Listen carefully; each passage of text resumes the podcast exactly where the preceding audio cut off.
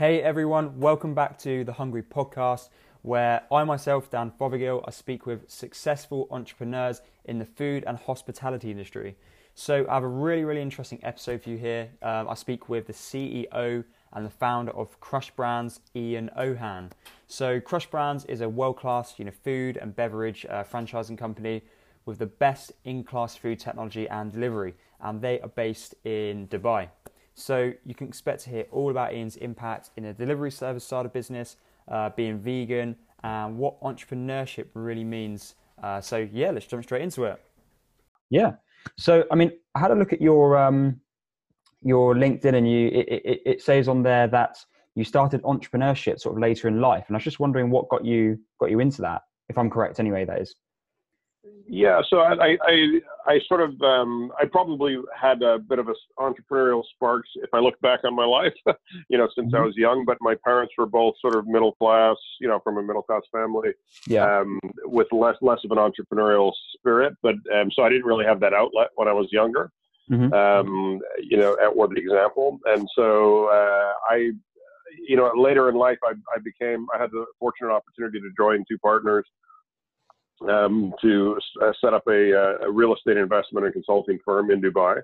Awesome. And they were both about 10 years older than me or more.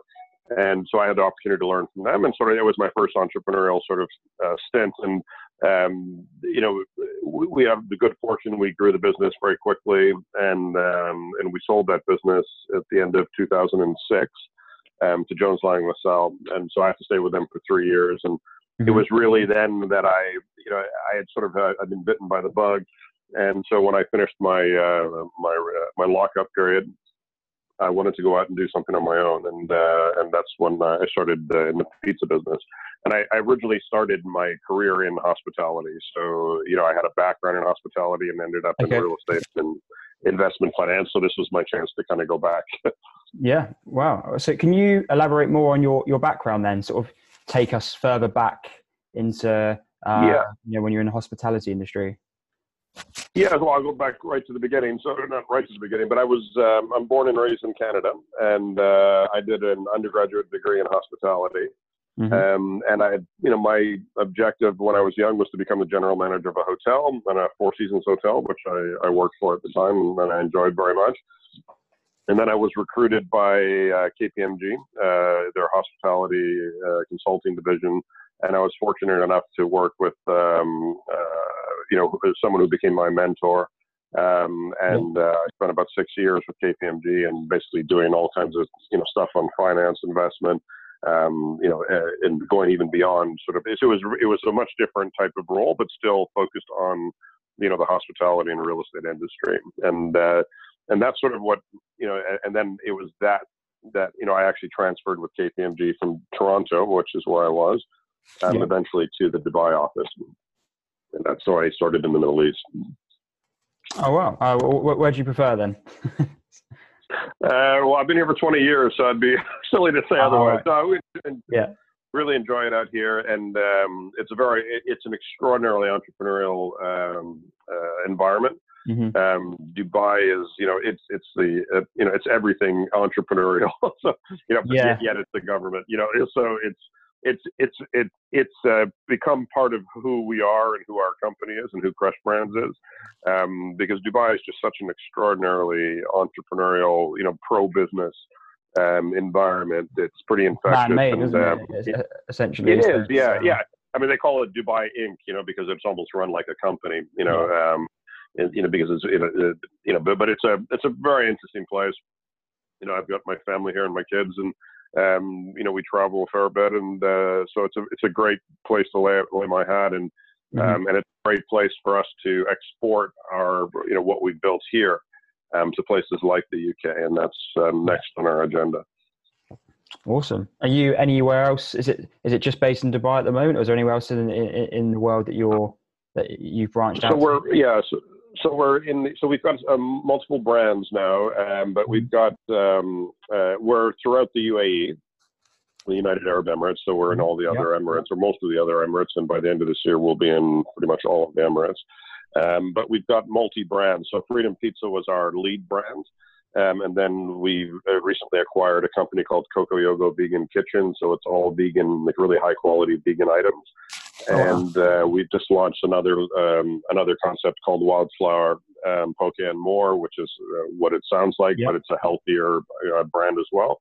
And we're launching another brand in November as well. So we're, but what we have is we're building brands on our backbone. And our backbone is basically I own also an IT company, which I set up and only basically builds all of our online or ordering tech, our back-end tech. And then, you know, we're expert at delivery. So, you know, 95% of our business currently is delivery. I've got a fleet of 250 delivery drivers on the road. We'll have 350 delivery drivers by the end of this year. We don't use third-party delivery or any of that malarkey. We manage our entire value chain. So, and we realized a little while ago that was really our greatest asset was the fact that we owned and were expert at this entire value chain around tech, operations, and delivery. I guess because like you've got delivery services like Deliveroo and Uber Eats, and they take quite a chunk, don't they? From the business as such. There's the economic hit that they give you, which there's aren't too many businesses in the world that generate or let alone can afford to give away 30% of their profit margin across the board, and they also disconnect you from your customer, I really agree with that. We're proud of the way we do things, and our drivers are well trained. We're they're professionally trained, they're HACCP trained. We use the correct delivery routines. We use the correct delivery equipment, delivery bags, cold bags. So our food is designed for delivery. We're not a restaurant that decided to deliver. If our food doesn't deliver well, we don't include it on the menu. So we have a very different offering. But it's all about this convenience. Our brands are more chef driven. But still very convenient and still very affordable, and that's what we think our customers like, and our tech is very good, and so it's all about this convenience, healthier for you at a reasonable price. So going back to you mentioned about the vegan kitchen that you've launched. So what made you go down the vegan route? So we actually acquired a vegan company. So what happened was we started including vegan items from Coco Yogo about 3 years ago now. Mm-hmm. And we were a bit skeptical at first, but we knew that the market was important. We didn't view veganism as a trend as some of the other dietary trends that are out there. We viewed it more as a long-term lifestyle sort of choice. Yeah.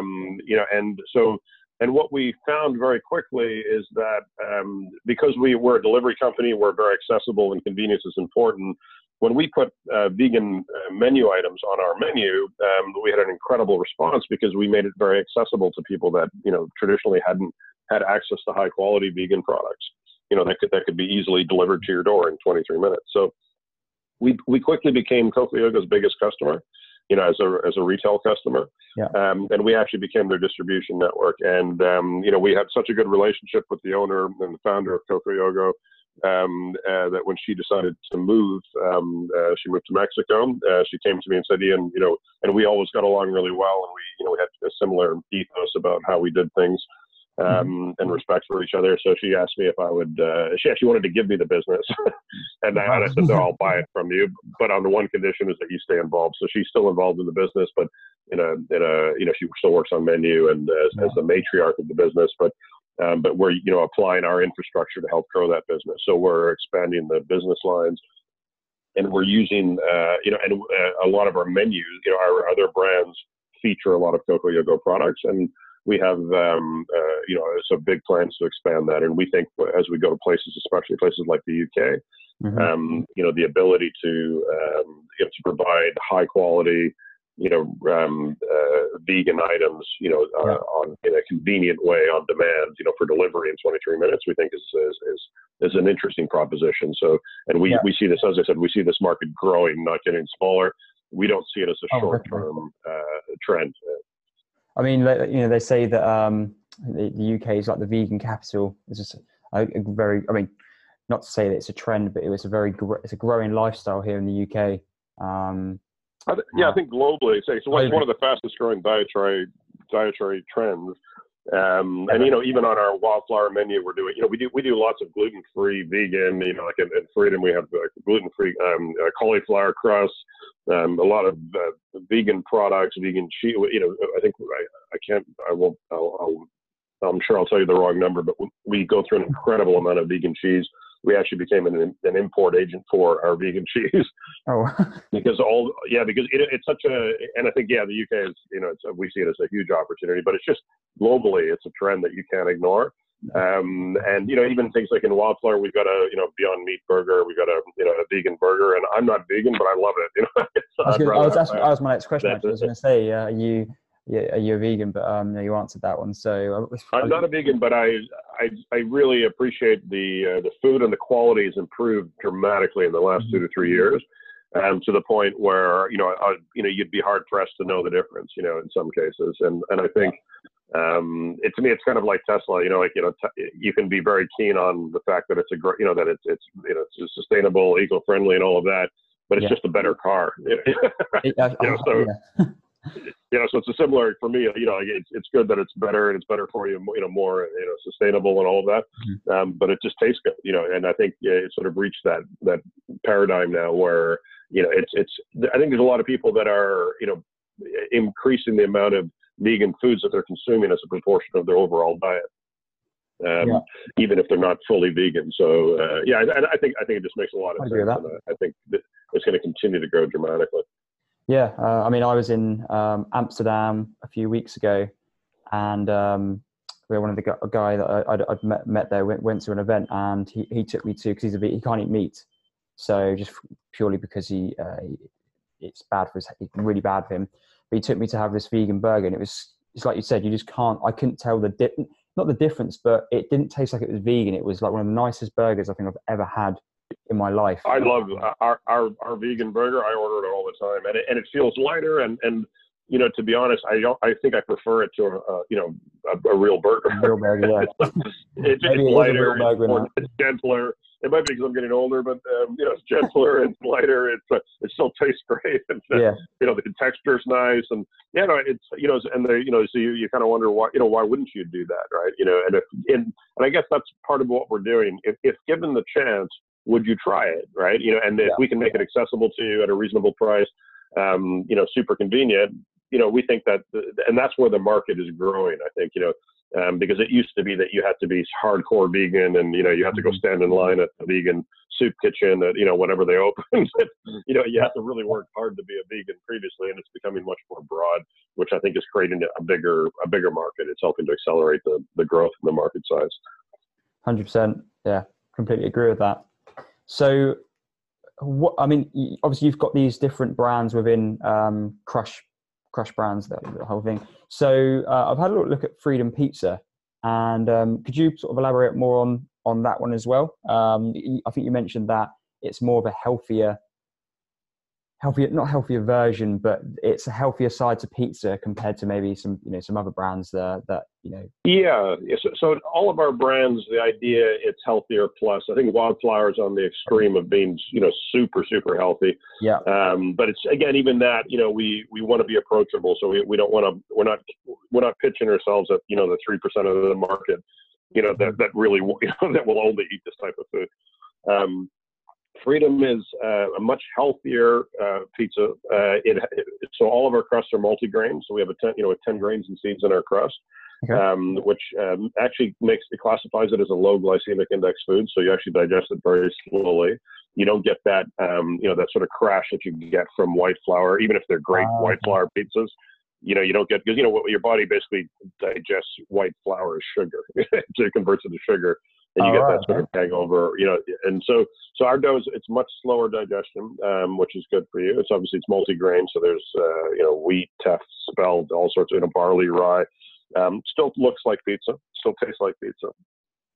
We use organic ingredients, so we have I think that's the biggest difference. But we also, we have a local organic farm here that we buy our produce from, which is much better quality, much better for you. And obviously, it's pretty neat to actually go to the farm and see it here. It's this Bavarian lady that decided she wanted to do an organic farm in the desert. So we made it even crazier by being, the fast food company that buys our organic food from a farm in the desert. Wow. So, and it's pretty amazing the way she does it. And it's very sustainable. She uses compost from, she has livestock to create compost to enrich the soil. And so it's a really neat setup. So our produce is organic. We import our cheese from the UK, from Wales. It's got 4 ingredients and it's a super high quality, better for you cheese. And it's half low fat, half whole fat milk. Generally we're looking for better quality ingredients, and we have a lot of gluten-free, a lot of vegan, a lot of vegetarian items on the menu as well. And so overall it's more accessible. It's still pizza. It still tastes great. It's better for you. It's gentler on you. And it's still, and I think the important thing is it's about the price you'd expect to pay, so it's still, it's a very competitively priced product. And you get the convenience and the delivery, so from the tech side and everything. So, our idea is that you should be able to eat healthier, and it should still be accessible and all of that. So we just want to make it super easier that if you wanted to make a better choice, you don't have to give other things up for it. Yeah. So very little downside to it, basically. Yeah. I mean, it's still pizza, it's still round, it still comes in a box, but it's better for you. So what do you love most about the food industry itself? I think it's a people business, and I think and that's a good and a bad thing. In the sense that I love the fact that the whole business is based on people. So we've got a huge staff, we've got a big team, and then we've got our customers, and but the whole business is effectively based on that. On people, and it's this link between people that do something, do something very natural. Yeah, and I think so. For me, I always tell people there's easier ways to make money. I've done it, But food and beverage is really it's a lifestyle. Yeah, because it is hard work, and it's 365 days, 7 days a week. But it's such a rewarding industry, when you get it right, and if you really enjoy the dynamics of it, and I like the fact that the area that I'm in is scalable as well. I've worked in fine dining restaurants and things like that, but what I like about the business that I'm in is it's extraordinarily scalable as well. So you can kind of combine food and beverage with sort of business, scalable business. And I find that very interesting. No, that's interesting. That's an interesting point, actually. I don't think obviously with fine dining, it's not as, I think you're going down lines. It's not as scalable, is it? Because it's very customer. It's hard to do so well. Yeah. It's hard to do really well. There's some people that have done it really well, but to do, like the best restaurants in any city, they're typically not chains, right? It's usually some guy that's been in the business for 30 years and he's got 5 amazing restaurants, right? And that's kind of the pinnacle of and they're all, amazing, distinct and different. Taking a lot of time. To get them to where they are, quick. Turnover. Yeah, and it's really, to run at that level is extraordinarily difficult, and to maintain those standards. And I love the food. I love fine dining. I love the restaurants. But this sort of allowed me to combine sort of more of that entrepreneurial side of being able to scale a business.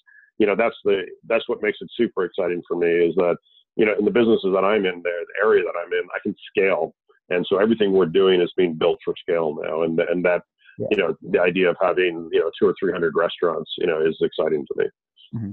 So what do you, slightly going off topic, what does entrepreneurship mean to you then as such? It's a very broad question, but it seems that you've been in these different kind of industries and, what would you say it kind of means to you? And because there's a massive, that word out there now, you hear a lot about what entrepreneur. Everybody's an entrepreneur, and everybody's a vegan, by the way, as well. It's a qualification now on Facebook. It's become a qualification. Entrepreneurism for me is creative freedom in the sense that the ability to build something is exciting. I agree. If I'm not. Just maintaining something that's working really well is, to me, that doesn't float my boat. And the idea of building something that can grow, that you can learn, just putting one foot in front of the other, one block on top of the other, that's exciting to me. And that's entrepreneurism to me, because I think it's really hard, and it is all consuming. But what makes it worthwhile is this ability to grow something that in a way, and to do it in a way that matters to you. So you don't have to give away your soul to, to grow your, I mean, some people, I won't do it. I want to do things the way I want to do it, even if it means it's slower. But it's not about the money. The money's obviously, that's the way of keeping score. And everybody wants to make money, but it's really about what you've built. We've been offered things for our businesses before, but it's just, it's just like, you're going to ruin this, you don't deserve this business, and it's not done yet, right? And it's mine, and one day it'll be big enough, to allow others into it. And it'll, it'll be strong enough to stand on its own. And, hopefully the ethos of the companies, will stay within. Okay. So, I asked you, what you like about the industry, the food industry, but what don't you like about it? Would you say, is there any, is it 50-50, or is it, there's a few things you don't like, or does it come with it? Everything, there's always good and bad to something, isn't there? I think it's a hard question, because it's possibly the same answer, in the sense that, it's one of those businesses where when everything goes well, it's a symphony, right? It's magnificent, right? Like when everything sort of works perfectly. When everything doesn't work, it's a god awful mess, and it always comes down to people, when things go well, it's because of people. When things don't go well, it's because of people. So it's probably that, it's that when things are great, it's a symphony, it's an improbability that everything came together so well, but it did. But by the same token, it's usually people that, that cause problems as well, or contribute to problems. So it's that uncertainty, I think, if that makes sense. No, that makes complete sense. That was a good answer. Yeah, it's a good answer. So within the Krush Brands then, I know you said that you live there, you live in Dubai with your family. I mean, is it like a family run business? I don't know if you've mentioned this at the beginning, I may have missed it, but have you got family working with you on in Krush Brands, or is it completely like yours? It's just me. I mean, my wife would probably argue that she takes the brunt of it from me. Because she has to live with my my trials and tribulations. But no, it's just me. My children are quite young. They like the business. They're interested in it. But they're still very young, and so if they express interest, I give them the opportunity to have exposure to it. But they're still young. But it's just myself at the moment. How many kids have you got then? So we've got three children. My daughter's 11, and then I've got a middle son who's just turning 9, and one who's 6. So my youngest son is 6. All right, yes, fairly young for that then. Yeah. Awesome. So and they're. Do you think they're going to take on the business, down the road, or do you think they've got their own paths they're going to be going down? Or? I don't know. I don't. I'm a big believer that they need to explore their own paths. And if they're interested, they can. They can see everything. But they can. I want them to see everything of anything that interests them. Because when I was younger, one of the things that I resent when I was younger is that I wasn't. Often given the opportunity to see other things that are possible. I came from a very, it's math, science, so I came from a very traditional sort of background, but nobody, and then when you sort of start looking around, when you finally, put your head up and you start looking at people doing all kinds of things that are interesting and exciting. And, I was never encouraged to look at things that way. And I think it's important for my kids to look at everything. That they're interested in, and they should choose what interests them, irrespective of whether it makes sense. Because because sometimes mostly and it's funny if you look at most people that did very well, they call it financially in life or otherwise. There are things that your parents didn't tell you about. When I was growing up, a lot of people have done very well doing some really exciting things and things that mean a lot to them. But they're not traditional, careers. And I think it's great for, you know, I want my kids to explore everything, whether it makes sense or not. Whereas, you know, there's a lot of opportunities out there now, isn't there, for, you know, kids now, even at the age of 15, they can create an Instagram account and, you know, make $1 million a year. Yeah. The opportunity out there is absolutely insane. Yeah, it's, I mean, you hear sort of Gary Vee preaching about it. Grant, I don't know if you know, I'm sure you know these people like Grant Cardone and these guys on YouTube. Yeah, it's crazy what you can do out there, what you can start. So, and social media, you know, you can make a lot of money on social media now from anything. So, but yeah, I mean, the world is smaller than it was when I was young, you know, because you have access to so much more, you know. And I think, I think this is the world that they live in and they're going to live in, and it's very different than the world that I grew up in, and that's exciting. So, you know, you can't deny them their future. You know what I mean? You have to kind of encourage it and accept it. Yeah, 100%. So, yeah, I had a quick look on your online presence, and you seem to be doing quite, I mean, like Freedom Pizza, you've got a nice amount of sort of followers on your Facebook and your Instagram. Is that, you know, how long has that taken for you to grow then? I mean, it seems to me that you're taking it quite seriously on social media. Is that sort of one of your main ways of, you know, talking to your customers and, you know, getting the word out for? Yeah. So I think that's one area where we're working on being better. So, you know, I think we do a pretty good job, but where, you know, there's a lot of opportunity for us. And, you know, as we're growing our team, and we're actually putting a lot of money into our brand team, not our market. I don't like the word marketing. And so, you know, I'm a big believer in personal interactions. And so even on our tech platform, you know, we have opportunities for our customers to talk to us directly. I see everything. So I filter everything. It's myself and my chief operating officer and our senior folks. We see every piece of feedback that comes in through all channels. Mm-hmm. And what we're doing now is we're trying to, the holy grail for me is super personal, and we're pretty good at it now, but is to have super personal interactions with people, whether they're on social media or direct contact and things like that. I feel that social media is less important today. And I know a lot of people are going to balk at that, but I feel it's less important today because I think it's become commoditized. And I think the issues of privacy are becoming more important.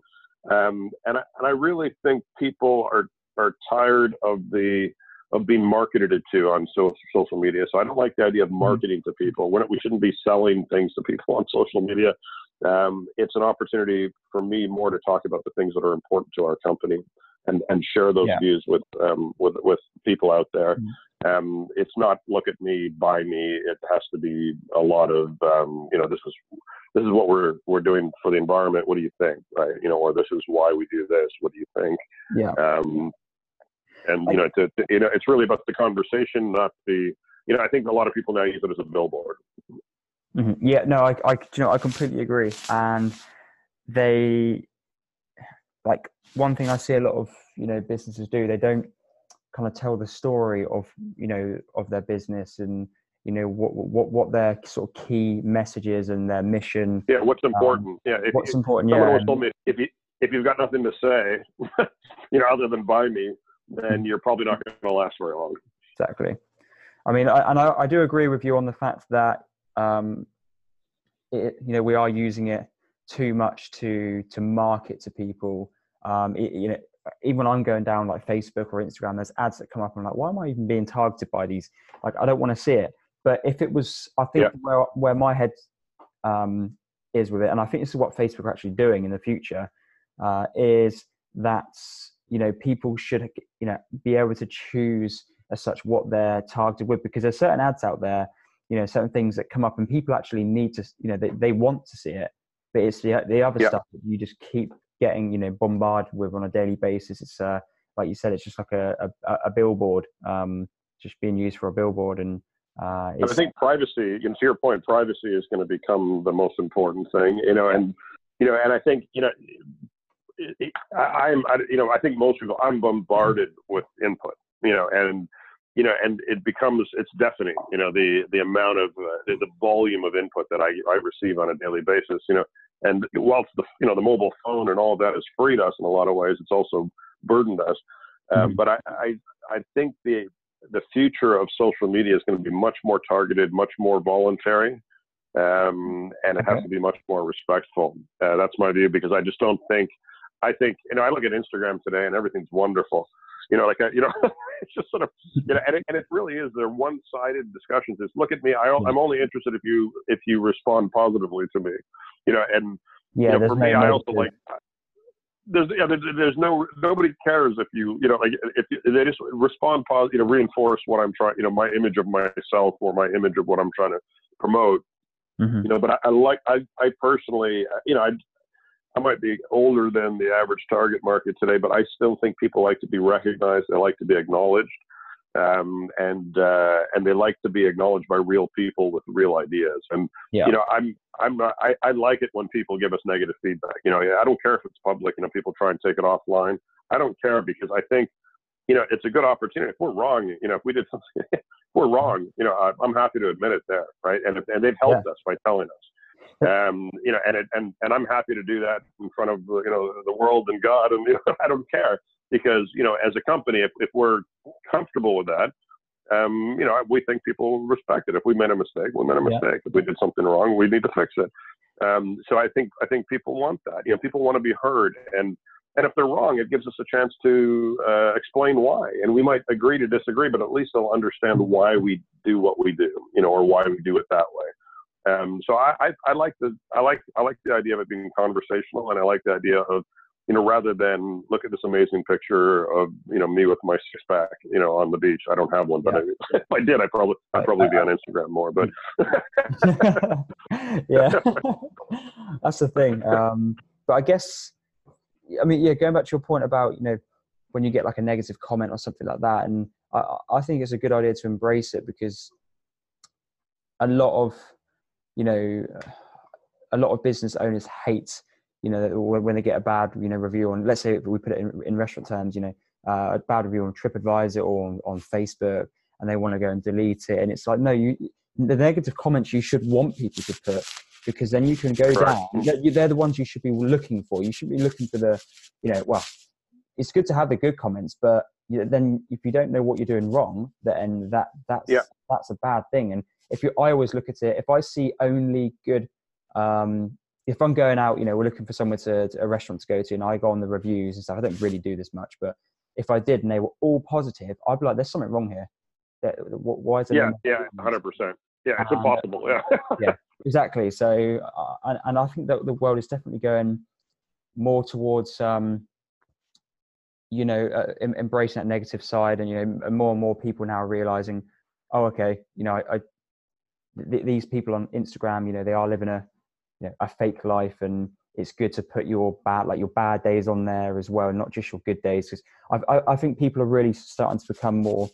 It's like you said, it's going to go more towards like a personal side, even with marketing. You know, just talking to the customer in a much more human way, instead of it being like being so generic and broad, but being more personal and bespoke almost. Does that make sense?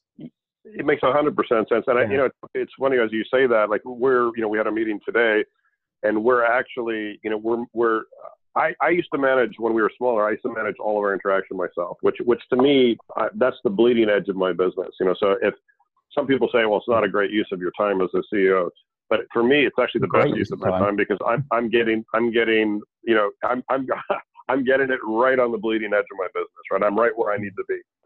Because that's how I can measure myself, you know, about what I'm doing right and wrong.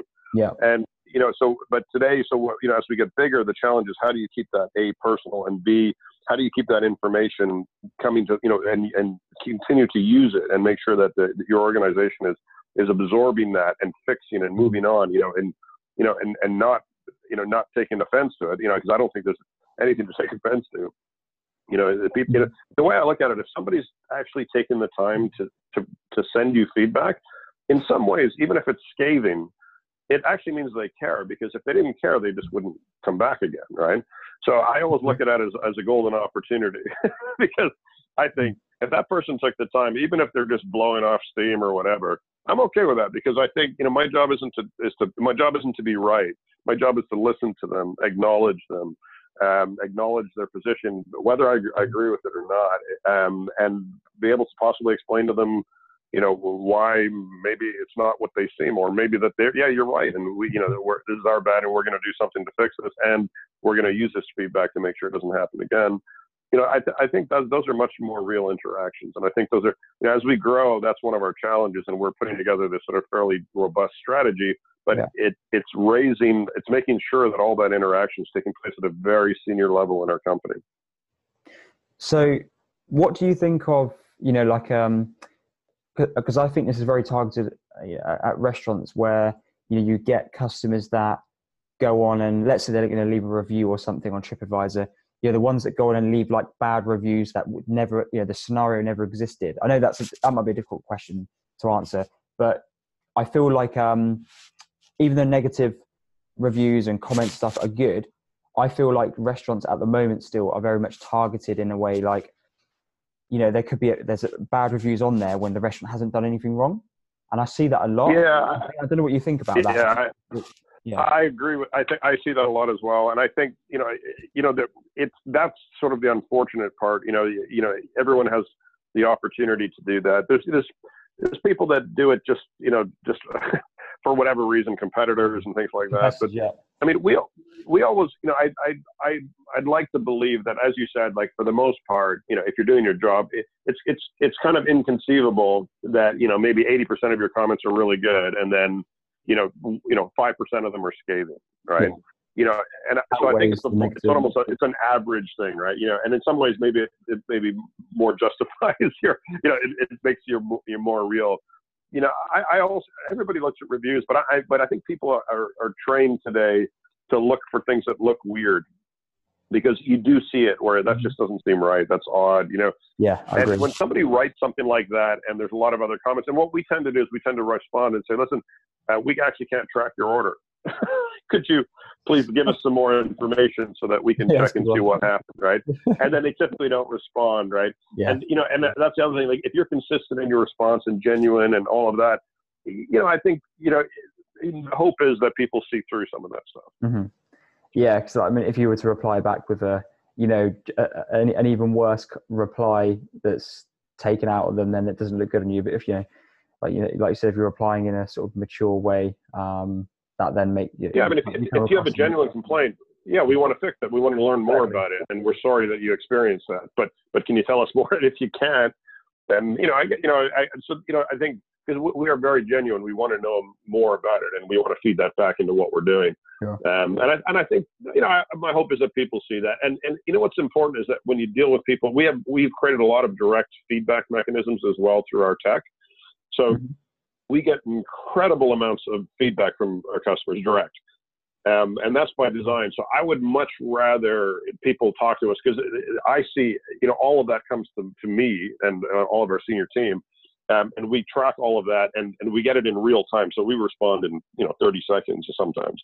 So wow, that feedback is extremely important. And the more that we respond, the more they talk to us. Yeah. It's funny.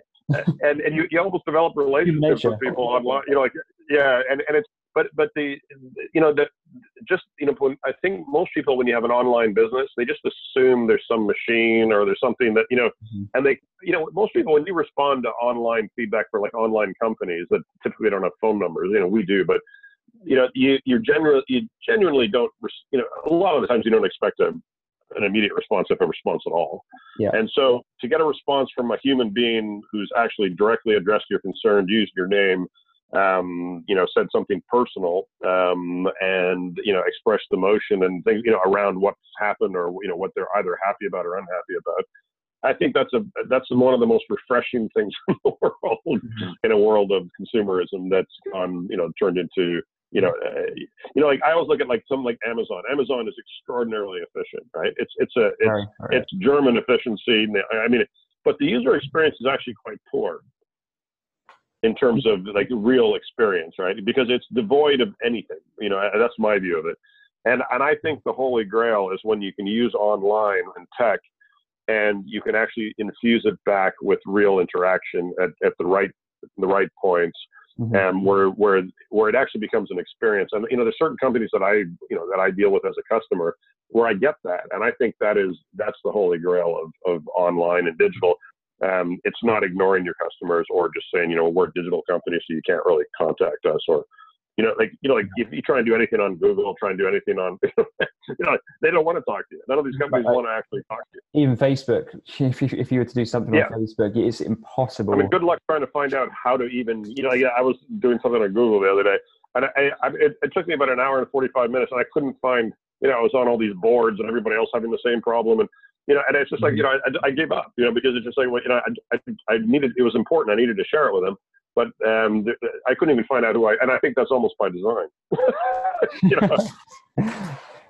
Yeah, no, I agree. I mean, going back to you saying about, the customer experience and, just that level of care.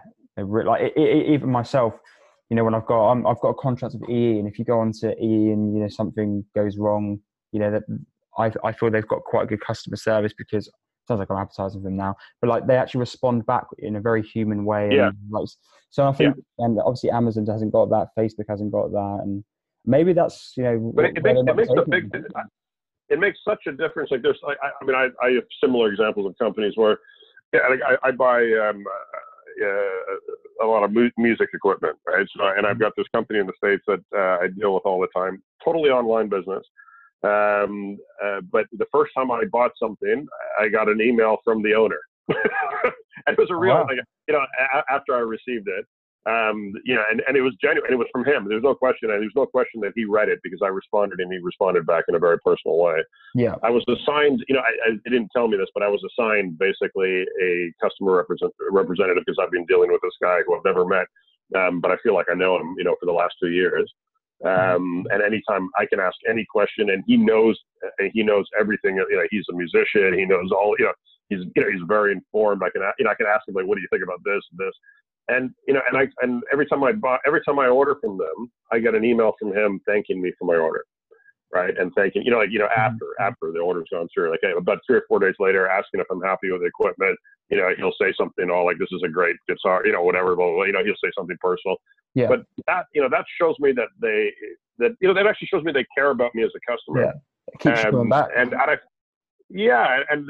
And they don't take my business for granted. Like, a lot of companies, the more business you give them, the less they care, because you're giving them more business. Right. And, but there's, in every transaction, they tell me, basically, we really appreciate you ordering from us, and I think that's important. You can't take that for granted, and I think that we have a sort of saying inside our company, which is just every order, every customer, every time, because it doesn't matter, if you got the order right 20 times, we got, a very strong repeat rate of business, if you screw up once, which happens, right? They might give you that chance, right? If you don't respond to them, that might be the last time you hear from them. If you respond to them, you might get them a second time, but if you do it again, most people will grow very tired very quickly of you, and they're quite fickle, and rightfully so, because they can spend their money anywhere. And if you don't respond in the right way, and if you can't say, well, we got 19 of them right and the 20th we screwed up. If we screwed up, our job is to make it right. I always look at it like, just because we're in the food business, if you bought a car and it was missing a seat, right? Extreme example. Yeah. You'd take it back pretty quick, and everyone would hear about it, right?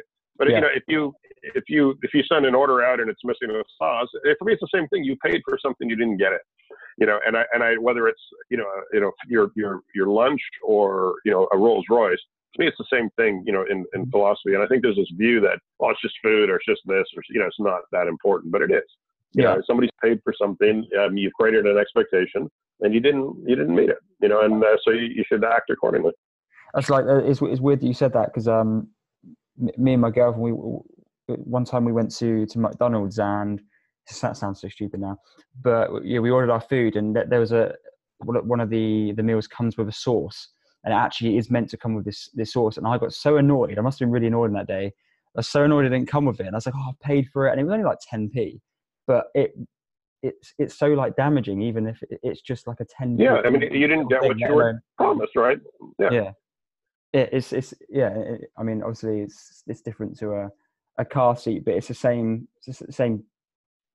you know, the same thing really, isn't it? So even if it's, you know, a car seat or a 10p sauce, it's...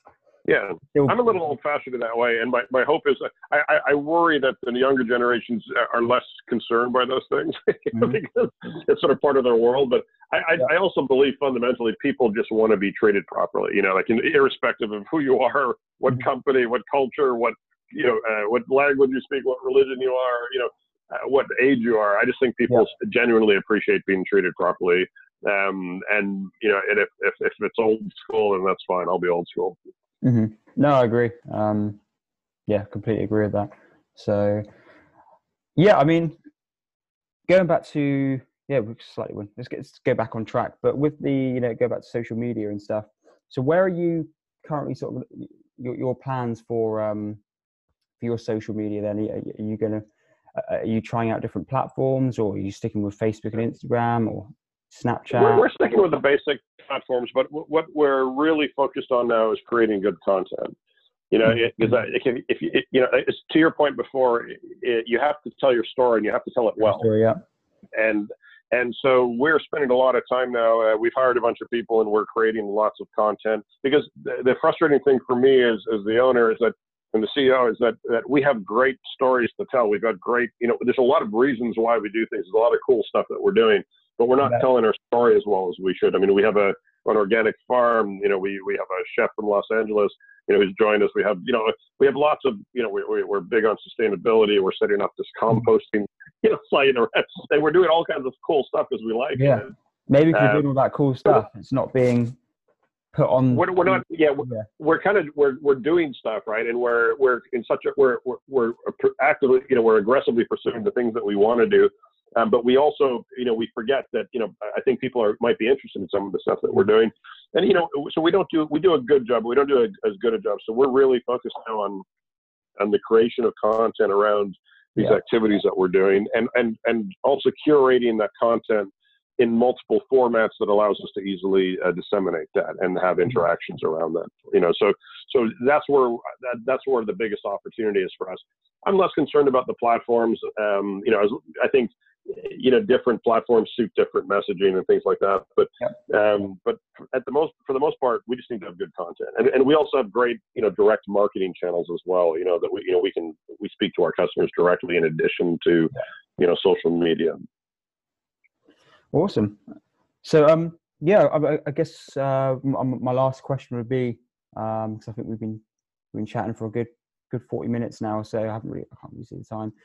But what are your you mentioned a little bit at the beginning, but what are your plans for the future and for Krush Brands? I know you're coming to the UK, but, you know, are there any other, you know, plans within that as well? So I think what we're moving towards is really the convergence of technology and food and beverage. And so what I believe, so our thesis is that if we can create a product, and I'm not talking about food, I'm talking about a business model where we can generate superior revenue per square foot and superior EBITDA per square foot, where we keep our full control of our customer interaction, where we can operate in a way that's, you know, that's within our ethos, and we can demonstrate that and share that with, you know, that our company ethos and, you know, with our customers.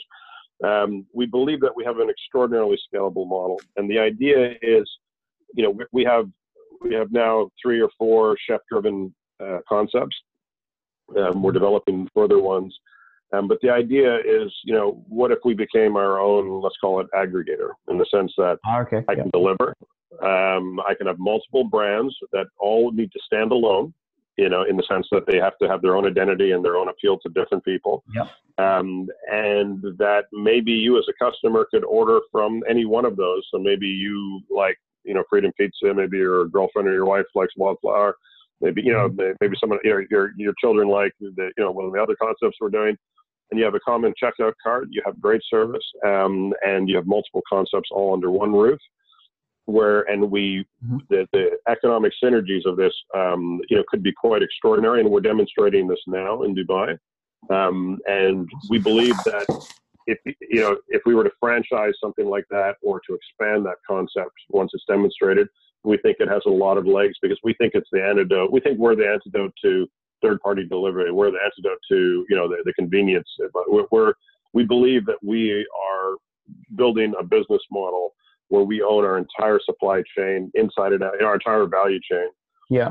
And so we can extract the full value out of that without giving anything to anyone. So is that other than our customers? So are you trying to, or maybe not trying, but is this something you're trying to, sort of dominate that kind of side of being, having everything sort of not in house, but having the delivery system you've got, everything's third party, and it's your own system. Is this something you're trying to show to the world that other businesses can do that as well? They almost inspire other businesses to go down that route. Does that make sense? We're happy if other people follow because it means you're probably doing something right, but that's not my objective. My objective is to generate an economic business model that allows that gives us the maximum revenue and EBITDA per square foot. And if we can do that, and the way to do that in our view is to be able to generate multi concepts that have strong brands in their own right, that share common platforms, whether they be a technology, delivery platform, our operating platform, our real estate. We believe this is the future because I believe that a lot of our business today, and you look at all the failures you're seeing in the UK, especially in the middle market, in food and beverage, they're all dying because their business model is based on real estate. And the use of real estate's changed, so we believe we're building the new, one of the new business models that will be successful, for a long period of time. Awesome. Yeah. Awesome. That sounds amazing. And I mean, thank you for coming on the podcast. I really, really appreciate it. And, I'm sure. Well, thank you for having me. Awesome. Yeah. Yeah. No. Amazing. No. I think a lot of people listening will really value, your story and, really take on board, because you explained a lot about your business model. And there's really, I mean, myself, I've learned a lot about, your business model as well. And, I've not spoken to a restaurant owner over in Dubai, so that's a first, which is pretty cool. So yeah, thank you for coming on. And I'm sure we'll definitely have a chat. So I'll chat to you, after the recording ends. Thank you for coming on. Thank you so much, Daniel. I really appreciate the opportunity. I'm honored to be on your podcast, and we hope to see you in the UK very, very soon.